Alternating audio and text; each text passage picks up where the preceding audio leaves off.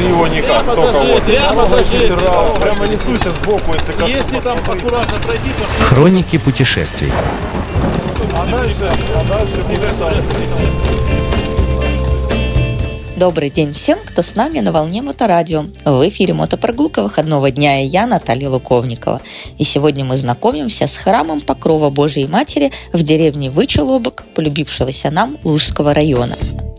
Говорят, забавное название происходит якобы от возвышенности в виде бычьего лба, на котором располагается населенный пункт.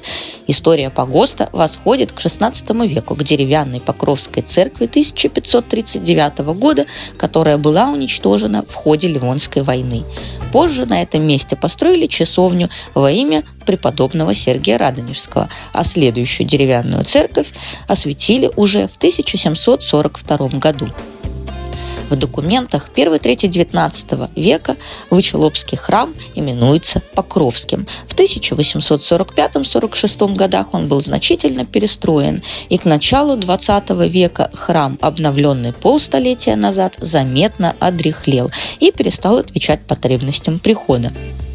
Специальная комиссия была собрана в 1900 году, провела его осмотр, после чего решили возводить рядом новый храм – Проект нового каменного храма разработал в 1908 году архитектор Андрей Петрович Аплаксин.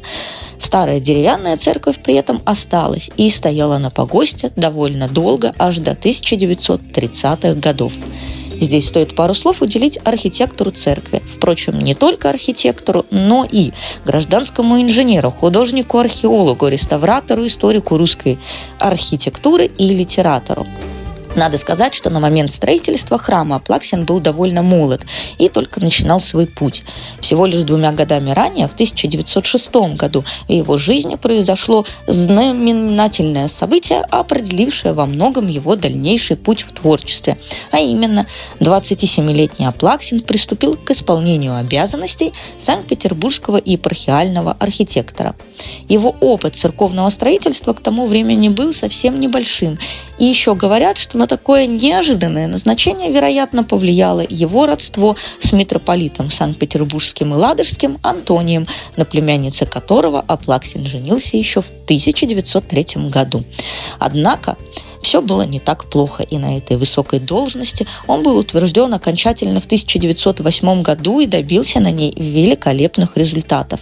Он стал одним из главных представителей неорусского стиля в Санкт-Петербурге и вдохновлялся средневековыми храмами Великого Новгорода и Пскова.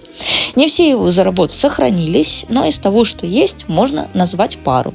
Например, на Большом Самсоневском проспекте 53 есть подворье Кашинского Сретенского монастыря с церковью церковью Анны Кашинской. На Большом Сапсоневском проспекте 39А и 41 есть юбилейный дом, часовня и сторожка при Самсоневском соборе. На Малом проспекте Петроградской стороны 69 и улице Подрезовой 14 есть Казанская церковь подворья Казанского Вышневолодского монастыря. А если вы уезжаете с Московского вокзала, то можно увидеть Свято-Троицкий Торсковский женский монастырь с храмом Святого Петра митрополита Московского и так далее. А в 2019 году на Гатчинской улице 11, а, на доме, где, собственно, жил Андрей Петрович Аплаксин, была открыта мемориальная доска. Так что вот не получилось сказать пару слов об Аплаксине, вышло больше, поэтому пора возвращаться к церкви.